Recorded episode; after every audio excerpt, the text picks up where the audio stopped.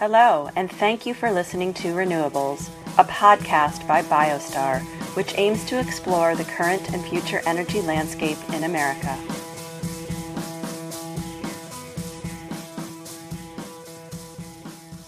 Welcome back to Renewables, everybody. Thank you for tuning in this week. We are very excited about the conversation that we're going to be having with Duncan Campbell. VP of Project Analysis at Scale Microgrids. Duncan, thank you for being here. Hey, David. Thanks for having me. Excited. Yeah, I really appreciate the conversation.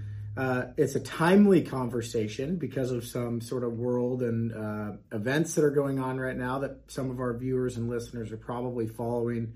Uh, before we dive into that, want to give you an opportunity. Just tell us a little bit about your background and experience and how you ended up developing microgrids. Sure. So, um, I guess in uh, in college, I studied mechanical engineering, got interested in power and energy and utilities.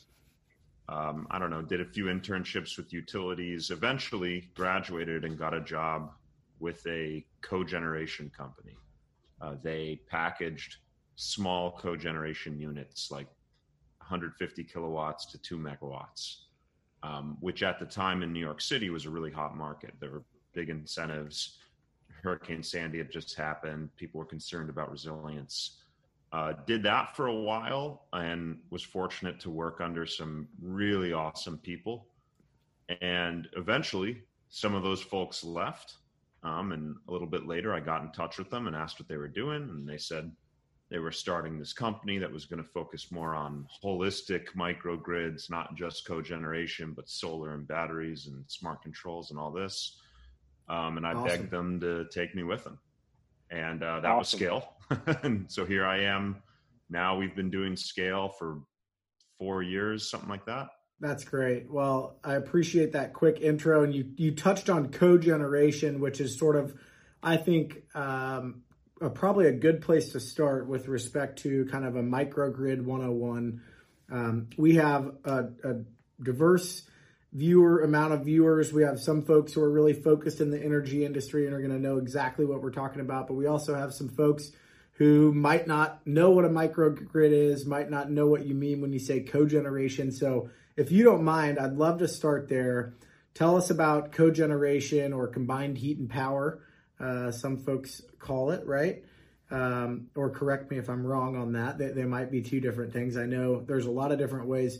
And, and then after we talk on cogeneration, we'll jump into trigeneration, which is something we were looking at a project together at a trigeneration project, which I thought was really cool. So educate our, our listeners and viewers a little bit uh, kind of at a high level. What's a microgrid? What is cogeneration? Yeah, I'll, I'll, sort of zoom out here at first and just what is a microgrid? Like, what's different about a microgrid versus any other distributed energy project?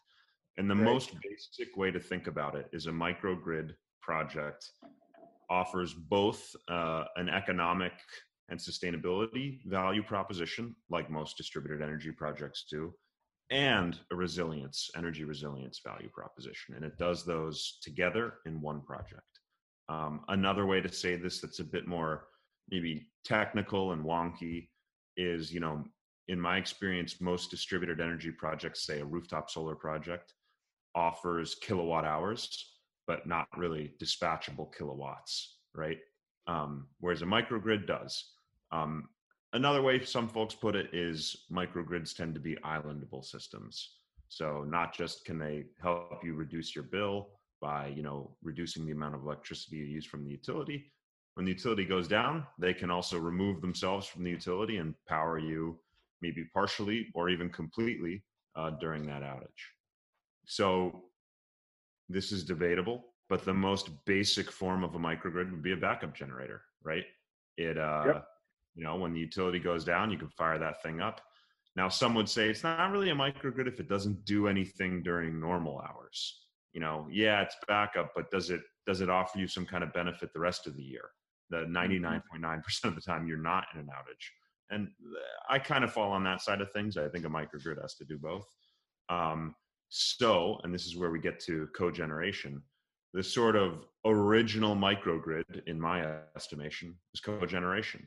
And this is where you have some kind of fueled power plant that is at a customer's location behind the meter, so to speak, um, that is generating power for them, but also all the waste heat associated with that power production process is being used for some reason. Um, whether that's um, perhaps the waste heat is being turned into steam and being used for some kind of industrial heating load. Or very frequent in the smaller cogeneration projects is turning it into hot water and using it to heat a building, heat a building's you know hot water, uh, domestic hot water supply, etc. And then you have this third option, which is trigeneration, where you actually take the heat and turn it into something else. Um, there's types of chiller systems that run on thermal energy rather than electricity, uh, called absorption chillers. So then you can have a system that makes power, elect, uh, power, heat, and cooling. Um, so this was sort of the first, what I'd say, kind of commercial scale, frequently deployed microgrid system. It makes power for the facility during normal hours, reduces its operating costs, uh, but then also can operate when there's a grid outage and offer resilience. Um, and you know, back when I started this stuff in New York City, right after Hurricane Sandy, a lot of CHP systems were bought, and really they were bought because customers wanted a standby generator that had a payback. Right? Mm-hmm. They wanted something that would give them power during an outage, but actually was economically useful as well during the rest of the year. Um, and sure. that's really what the small CHP market in New York City was built on. Now, in New York City, for example, what are they doing with the heat? Is that mostly being used for steam heat or hot water? I mean, uh, because my understanding, and we've been a part of a couple of cogeneration projects that were good projects, and they were good projects because we could use that heat, right? That's sort of the key to it. So I know every building's different, but in New York City, as an example, where we've seen a lot of this adoption because they don't have room for solar. They they don't necessarily have room for huge battery systems. What are they doing with the heat most of the time? Yep. So so usually it's being used either for heating the building, um, providing hot domestic hot water, um, or for cooling the building. So you know, big New York City building. Um, one type of HVAC design they might have is having a big boiler in the basement, a big chiller in the basement, and a two pipe system for each. So you have uh, hot water supply and return, chilled water supply and return, and it supplies the whole building. And so, from a CHP project developer's perspective, that's great because you have one central place you can tap into, put all of your heat or put all of your chilled water, and you can access the thermal loads of the entire building. What you'll see sometimes too, um, and this is particularly I think prevalent in kind of like older northeastern cities is steam heating, um, yep. which for small CHP systems can kind of be a challenge. Uh, it's hard for them to produce a lot of steam because you need high temperature heat to do that rather than low temperature heat. Mm-hmm. Um, and uh, so sometimes you'll use the exhaust from the CHP to create steam, and you'll use um, there's basically hot water that comes off the CHP. That's like the what in your car is like the radiator. Um, yep. You have that hot water that you'll use either then for the domestic hot water or for the the steam will have a condensate return that needs to be brought. That if you if you put heat into the condensate return, that's just less work for the boiler to do than to turn that water into steam. That's another strategy people use. But your point is right on. The whole game is CHP is, and this is what everybody says, finding a home for the heat. Um, yep. That's the game. And it kind of bridges uh, how Scale Microgrid Solutions was developed and why. We had been doing these CHP projects and where they're valuable, uh, or rather where they make sense, they're really valuable. Where you can get that, you know, the right amount of uh, electricity load to heat load, uh, a heating system that's centralized, where all those kind of factors go together in the right way and the stars align. CHP projects can really be awesome. But it's a little bit like finding a needle in a haystack. You know, your hit rate's mm-hmm. really low. There's just all these sort of binary things that can that can kill deals. Um, sure. So we set out to think, you know, how can we offer this economic sustainability and resiliency value proposition, the microgrid value proposition, in a way that isn't so hit and miss, that isn't so building specific. Um, sure. So we landed on the combo of solar, batteries, and just straight up generators, not CHP, but just standby generators. So that's kind of your common project. Yeah. yeah. If you're interested, we can get into that. It's sort of a whole whole other thing. We still do CHP projects when they sort of show up, um, but our our more sort of common standardized microgrid platform is the, those three technologies. Just sure. Well, I'd love to dive deeper in that. Yeah, I'd love to dive deeper in that. As you know, we're a solar developer. Uh, we love the solar business, and we've been in the solar business for quite some time. Um, we have not done as much in the sort of microgrid space, but obviously, uh, as battery technology, you know, becomes more effective, more efficient, cheaper, uh, we're seeing a lot more opportunities to deploy batteries onto our solar projects. So, yeah, dive into that a little bit deeper and, and explain kind of what that means for our viewers and listeners. And, and let's talk about how solar uh, enhances what you're able to do for your customers. Totally. Yeah. So, yeah, at the time scale was initially being conceived, you know, we, we noticed that these these multi DER systems, so adding solar battery and a generator or or something of that nature, um, you know, produce these kind of like one plus one equals three type outcomes. They're more than the sum of their parts.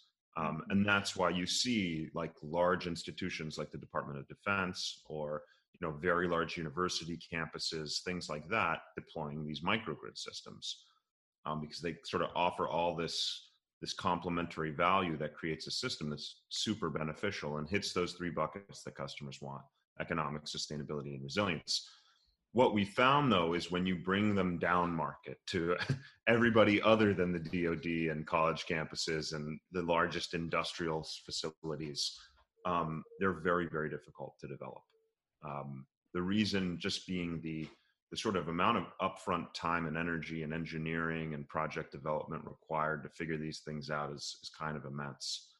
Um, just like was the case for these CHP projects we were doing previously. Um, mm-hmm. Um, so we we tried to solve for that problem. You know, how do we reduce soft costs? How do we make the project development process faster and more reliable, and ultimately higher hit rate, right? Because that, as developers, like that's the game, right? Because every deal you spend time on that doesn't happen has to be paid for by a deal that does happen. Sure. Um, and so that's how we landed on kind of taking this more standardized modular type approach um, with solar batteries and standby generators. Um, and at a basic level, the, the, the idea here is traditional microgrid projects are one-off engineered projects, right? Mm-hmm. Uh, you hire a consultant uh, an engineering consultant or an energy consultant, you pay them 50 grand to do a feasibility study. Uh, one of two things can happen. They might say, there's no opportunity here, uh, in which case you're just out 50 grand. Or they might say, here's sort of the conceptual design. Here's what makes sense. You know, this this amount of solar can fit on your roof in the in the field next door. This battery will optimize that solar and then you need either this CHP system or this standby generator to give you resilience. Um, and here's how they'll all work together. Um, then you'll pay that consultant another 25 grand or something to run an RFP process. You'll bid down all of the elements. You know, here's the solar inverters we're going to use. Here's the battery. Here's the generator. You know, here's the microgrid controller. Um, you know, bid down the construction. Get it. You know, have 50 different GCs look at it. All that stuff, right? and you end up with a cost optimized project. Maybe it's 5% lower capex than it would have been. Um, and at the very large scale, that makes a big difference, right? But the problem is you're now building a system that has never been built before, right? Having all those components talk to each other and work and be controlled by one system, um, all the use cases and the way they're used together. This system has never been deployed before. Yeah. And so there's this massive risk associated with actually having it work right? And what happens in so many microgrid projects is you build this thing that's never been built before, but no one treated it like a like an R&D project, right? We think of it as just, you know, power infrastructure, just like a solar PPA. Every everybody's expectations are way out of whack, and what you wind up with is a huge commissioning exercise, like systems that never really meet the expectations that were created project financiers that aren't very happy because you know they're not producing the revenues they're going to produce or maybe they were predicted but now you have customers that are unhappy because they're not getting the savings they sure. wanted but they're still paying some like fixed fee or something like that um, versus what we do is we pre-engineer our systems so we have you know 10 different solar inverters 10 different standby generators 10 different batteries um, and one microgrid controller and we pre-engineer any combination of those mm-hmm. so we can mm-hmm. go to a customer with a menu of options and we know that no matter what they select on that and in reality what our software selects with their guidance this is a system we know works because it's all ready to go um, sure. and it just massively de-risks the process um, so you know we can apply capital against projects much more efficiently. Um, we can engage in that pre-contract signature development process uh, much more quickly and you know take a little more risk on our side because we know sure. what the outcomes are likely to be. Um, and it makes that you know sub 15 million dollar microgrid system actually viable in the market. Um, very interesting so with your success in that have you have you had luck bringing outside capital into your business through your track record, or, or are you all funding this out of uh, out of sort of cash flows and existing developments that you have? Yeah, for a while, outside capital was tough. Um, yeah, it's hard to imagine. get somebody to listen to that story I just told, right? Well, and it's so like you said, it's so engineering heavy uh, that a, a capital investor, you know, they, they may not have an engineer on their team who understands that. And so, I mean, are they taking your word for it or, so that's interesting. How, you know, I, am interested to kind of discuss your ability to, to bring capital into that and sort of that pre-engineering, uh, how that's helped get, get capital investors comfortable.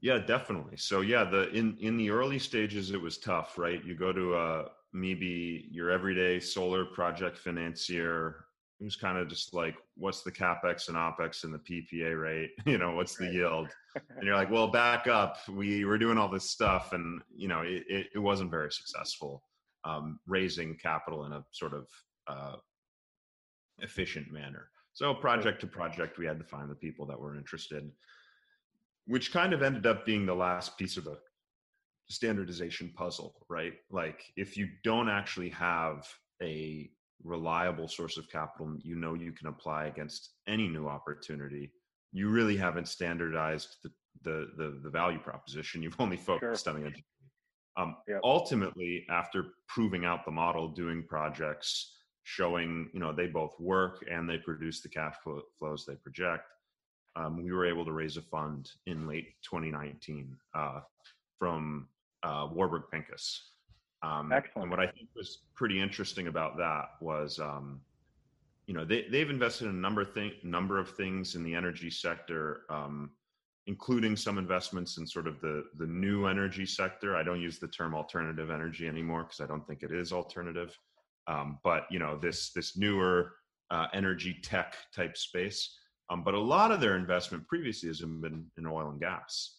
Um, and I think the type of story we told about um, a a new development process that unlocks uh, sort of a larger and and larger market, but in a familiar space, you know, could remind an investor of even something like fracking, right? It was just combining sure. existing technologies, and now there's this much bigger TAM, right?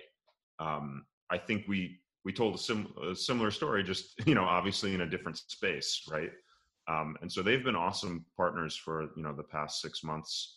Um, interesting timing to raise a big fund right before a pandemic hits. Sure. Um, but we've kind of pushed through that as well. And yeah, having having um, not just a source of capital, but like a really intelligent source of capital behind us um, sure. has, has unlocked that last piece of the standardization puzzle, which is essential for microgrids. That's great. Now, you mentioned it first, not me. So I'm to have to go there. Let's talk real quick about COVID. Has that been good or bad for business? I can see um, from a resiliency standpoint, um, and then where maybe it's been good. Um, although, you know, like to kind of elaborate on that if that's true um, and just sort of hear from your take you know, how is this pandemic? I can imagine. I know in our world, a lot of big capital projects were put on the back burner. Um, but but talk a little bit just for a minute about COVID and has that been good, bad, and different uh, for your business? Yeah, well, I mean, the short answer is yeah, it hasn't been good for business. Um, I, I, don't want to really say it's good in any way, right? Um, you know, I'm here in New York City where COVID was a disaster. Um, so mm-hmm. it's it's hard to think about it fondly at all. Um, generally, though, the business impact, I would I really wouldn't say good or bad. It's different, right? Um, we found some deals. Um, I'm not going to say fall by the wayside, but sort of slow down. You know, not become the the uh, the sort of prime focus of the customer, right? For good reason. Yep. Like I had a bunch of hotel deals I was working on. They had much bigger problems to deal with once occupancy went to like one percent. Um, sure. Uh, at the same time, to your point, yeah, I think in certain industries, um, particularly industries with complex supply chains, um, mm-hmm. this really made them start thinking about resilience. I'm thinking about like distribution warehouses, industrial parks, things of that nature, sure. where you know we heard all these stories about these supply chains grinding to a halt, and you know everybody had to scramble to figure out you know how the meat packing plant was going to work and and all this kind of stuff. Right. And I do think it's begun to um, have custom customers are starting to think about energy as part of their supply chain, not just like overhead, not just like you know there's rent, there's this and that and energy, but actually an input to what they do. Um, sure. And any smart supply sure. chain manager will tell you, don't have one supplier, like diversify um, you know have different like uh, ways of of uh, like mechanisms for your pricing. Um, and that that's been that's been big for us. Um, folks are starting to think about energy a bit more that way i'd say because of this this um, you know this pandemic. Um, i think that was already happening but uh, yeah i think it kind of pushed that that evolution a little maybe a little faster than it otherwise sure well, and I think it was happening too. And, and I want to go uh, quickly to California and blackouts and wildfires because I, I can imagine that is obviously um, causing a lot of growth in the microgrid space. And you're up in the Northeast in New York. So, uh, do you all do a lot of projects in California? Have you seen sort of a, a boom in your business from as a result of these blackouts and sort of energy uncertainty? Yeah, you know, historically we stayed away from California because it, it's mm-hmm. in a lot of ways, from a project developer's perspective, um, tough. It, it's just so unique, right? Yeah. You kind of have to be a California specific developer if you're going to do business sure. there. Um, a few years ago, when these public safety power shutoffs started happening because the grid was um, starting wildfire fires, and really the only at least short-term feasible way to prevent that was to shut off the grid when it's hot and dry. Uh, when that started happening, we we did make the choice to pursue California um, in a in a very conscious way. Um, sure. So we've been doing that for a few years now, and and while I don't spend my time in California, I directly support the team that does, and we have an awesome team out there who's I I think like really leading the charge and changing the way people think about their energy options uh, in the state. Yep so what's happening now in California is not only are these public safety power shutoffs an issue, but there's also a more traditional energy crisis, right? There's just not enough supply to meet demand. Um, and there's, I, I don't feel equipped to sort of diagnose exactly what's happening. I think it's very complex, you know, extraordinary heat wave crushing the entire West right now um, some problems with imports possibly you know et cetera et cetera. It's it's really complicated but ultimately what it means for customers is um, over the past few years the utilities have been shutting off the grid to prevent you know massive uh, you know damages uh, destruction and death. Um, and now um, the grid is shutting itself off sometimes too. Um, mm-hmm. and so there's this general sense of like how long do we put up with this for um, sure. And no one's talking about going off grid, of course. That's a very expensive, often bad idea. Um, but what can I do to di- diversify? So, as this happens, um, and customers are being trained to believe it will happen more and more, uh, mm-hmm. you know, am I ready? Um, how do I do that in the most economic way? Um, and basically, there's this this this huge deployment of distributed energy resources happening in California right now. Most of which, by the way, are just traditional backup diesel generators. That's who we're out yeah. there. Well, it's really fascinating because the if anybody who follows the federal space has been hearing resiliency, resiliency, resiliency for several years now, and you've seen some pretty awesome investment in you know being able to keep a, a military base running off grid for 48 or 72 hours or however long.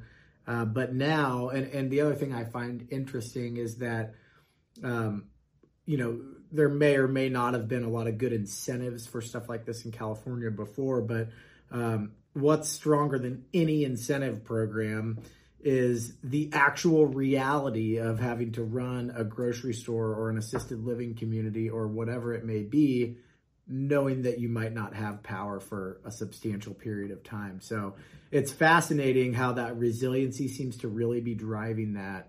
And my next question is like, if I am a customer in California, what gets Duncan Campbell excited when someone calls up and says, Hey, you know, I'm, is it, I'm running an assisted living community or three assisted living communities. Like, who's the best fit for these right now? and not just from a resiliency standpoint, because I think you can draw those conclusions pretty, you know, again, grocery stores come to mind, need to have power, um, assisted living communities come to mind, but who is kind of the ideal candidate for you? Uh, and I guess why? What what makes a person or a customer or an organization a, a good fit for these types of solutions? Sure. Yeah. Um, you know, the biggest thing, like if you're going to buy a microgrid versus a status quo solution, which on the economic side would just be standalone rooftop solar, or on the resilience side would be a diesel generator. If you're going to go for a microgrid, the biggest thing is that you actually value the resilience. It's not just like a nice to have or like a added benefit that sort of you speak to when you're pitching sure. it to your board, but you actually want it and you're prepared to spend money on it, right? Sure. Because if you're about to buy, say, a one megawatt diesel generator, we can do so much better for you than that. Um, we can give you something that a you don't have to pay for up front, b has a net uh, net positive impact on your operations, on the economics of your op- operations every year, and b actually supplies better resilience because it's more diversified. It's it's it's solar, it's storage, and it's a gas standby generator. Much better than diesel in every way. Um, sure. The other things, though, um, I would say beyond sort of the the everyday things like you know is your roof good for solar do you have right. space in the parking lot for this stuff? Is your switch gear not 70 years old? Beyond like kind of the typical checklist stuff um, i think the biggest one is just like are you the type of organization that is sort of has the mental space to look at something different um, sure. you know and and this is something that i think is misunderstood, but you know, losing power is scary for a lot of these businesses. You know, I've talked to grocery stores that in a single one day outage can lose like sixty thousand dollars, all this lost product, lost sales, sure. etc. Um, we also taught, you know, a luxury hotel um, that said in last year's public safety power shutoff season they lost half a million dollars. Hmm. Um, this this is like there's a lot of pressure to solve this problem if it matters to you. Um, sure. And psychologically, just going for the easy, simple, tested, proven solution, um, it makes a lot of sense, right? Just go get your backup generator; it'll be fine. Um, so I'd say beyond the technical requirements for microgrid and beyond actually having a need for it and having felt the pain and all that kind of salesy stuff, um, sure. organizations that kind of uh, have a little mental space for examining a different solution that might be better, um, that maybe think of themselves as leaders in their industry. Um, those are the types of folks I get really excited about working with because you know they'll take the time to think about this um, and they sort of want to show their peers their they're doing something uh, that's sort of next level, if you will. Sure. Um, and ultimately, what's cool about that too is they're going to get all of that plus better economics, better resilience, better sustainability. Right. Well, and you kind of answered my question there, which is how do you place value on that resiliency. Uh, but in the case of a hotel or a grocery store who just lost all of their perishable, you know, produce or whatever it may be, uh, it's probably a little bit easier to assign value and uh, create that that return or payback that everybody so desperately desires. Well, th- that's like been the million dollar question in microgrids for a long time. Um, and we have a, a, really, really smart analyst named Gary Dixit who just wrote a um, a, a blog post on our website about this question exactly. How do you value resilience, and then how does it affect project development once you place a value on it? Um, and I'd suggest people go and read that. Um, but the short answer is there's two ways to value it one come up with a number. Maybe you've lost product during outages or you have some number in mind based on your experience. You felt the pain before and you actually quantified it. Uh, two use like a more academic sort of standard government index. So there's something uh, called the ice calculator but it basically says based on your location uh, based on your industry um, based on the frequency of power outages in your area et cetera um, you know here's here's the cents per kilowatt hour value of loss load. Uh, that's one way to approach it. That's kind of like a baseline number. It's often not specific to your situation but it kind of just provides a backdrop. Um, and the third way is maybe you haven't quantitatively figured out what's the value of resilience but you know you want to solve for resilience and you're about to buy a generator.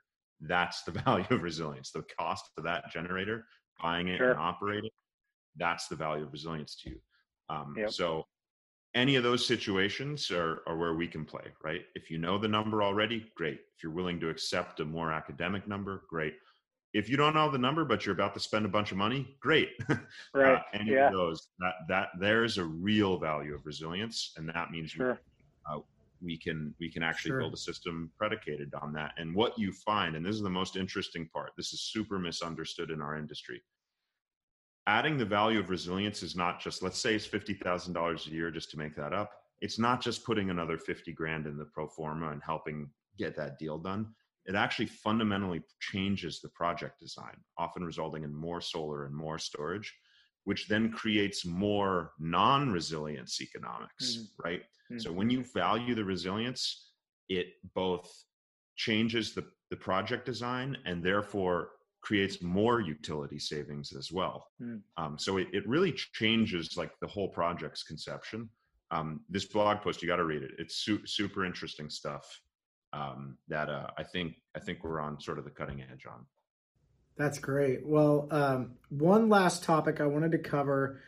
We're in the renewable natural gas business. Uh, we have a plant in California that's taking food waste that's been diverted from landfills, turning it into renewable natural gas. We're actually then turning it into electricity because of the low carbon fuel standard credits out there. But are you looking at or have you done a, a microgrid project that has a RNG component? And do you see that becoming uh, a part of what you do? Because we're actually seeing some opportunities now where um, like distributed uh, RNG projects are starting to kind of pencil and, and look really interesting for certain customer segments. So are, are you seeing that in your business? Yeah, we're we're seeing a bit of that. Um, you know, it's I wouldn't say it's our primary focus because again, we're interested in um, platforms that are like very scalable, and I think RNG is going to play an important role, but you know, it's not sort of plug and play, right? It, you got to find the right situation for it to make Definitely sense. Definitely not. We're looking at yep. some that are, are really interesting though, and I, I can't, of course, use the customer's name here, but we're looking at a project, um, a very large food processor, um, mm-hmm. and that produces a lot of um, sort of nutrient dense wastewater that they sure. have to treat before they put it into the sewage system, right? Sure. And they treat that with a typical wastewater treatment plant. It produces biomethane, um, and currently they flare it. Uh, yep. What a shame that is, right? Flared energy uh, that's renewable, right? Um, and so yeah we're looking at a project where you know not only do we you know refine that gas run it through a chp system and make electricity but most interestingly and i think this is where rng down the road will really shine it will produce their industrial steam that they need as well. And that's hmm. something that's really hard to do with electricity right? Everybody talks about electrify everything as a decarbonization strategy. And in a lot of cases that's very true industrial heat really hard to do with electricity if you need something like steam or sometimes maybe not hard but just expensive and i think rng is uniquely capable there um, so that combo of uh, uh, cogeneration creating industrial steam and firm zero carbon power for utilities is like sure. that's a magical combo that I think we're going to see a lot of. Well, I'm glad I asked. I think we should catch up offline about that project. Uh, there might be some ways that BioStar can help there. Uh, particularly, I'm interested in the uh, wastewater side of that. So um, we have some really good solutions for for cleaning wastewater. But I want to wrap up with Duncan. How can our listeners, viewers, uh, how can they follow you? How can they follow Scale Microgrids? You mentioned um, a great uh, post on your blog. How can people log on, find you all, and and track some of this awesome work that you're doing? Sure. Yeah. First, um, you know, scalemicrogridsolutions.com. You can find us. Um, you can kind of go down the microgrids route, or you can go down the project finance route, depending on what you're interested in. You know, there's um, there's a, there's a blog that has some really interesting posts, including the one I said. Um, our our company's you know on Twitter at Scale Microgrids, um, and uh, at LinkedIn on LinkedIn. I don't actually know, like just search and you'll find it. Um, uh, and yeah, those are really the main ways to connect with us. Um, you know, myself also feel free to reach out to Duncan.Campbell at scalemicrogridsolutions.com. Um, I'm on Twitter as well, Duncan underscore C. Um, and I think we've we met on Twitter, right? Actually, uh, a colleague of mine, Peter Gohausen, uh, follows you on Twitter, and he's always chirping into the kind of energy conversation. And I think that's how you two originally met, right? So the power of the social network. yeah, yeah. Energy Twitter's an interesting place, um, but surprisingly, yeah. so some deal flow comes from it. Um, that's great. Yeah, yeah, and and I'd also be remiss not to plug, um, kind of in my own time outside of Scale. Um, I help organize a group called DER Task Force, so Distributed Energy Resources Task Force, um, and it's it's a group of individuals, uh, not corporate sponsored in any way, um, that are sort of deep in the distributed energy space. Um, and we we do all sorts of stuff. We organize meetups with really cool guest speakers. We have a podcast. Uh, we have a really active Slack room that's really interesting. People are like figuring out deals together, sharing cool. studies, um, all sorts of stuff like that. Um, and then lastly, we've started commenting on policy recently. So on utility right. docket, you know, pulling together 20 really smart people who know a topic and delivering their comments, you know, without sort of uh, the corporate filter having having it, it needing to go through. Um, sure. So that, that's been super interesting. So yeah, I'd, I'd, check out dertaskforce.com as well. Well, thank you very much. This has been fascinating conversation. Keep up the good work and uh, really appreciate you taking the time to come on the show today. Totally. Thanks, David. This was a lot of fun. Thanks, Duncan. Take care.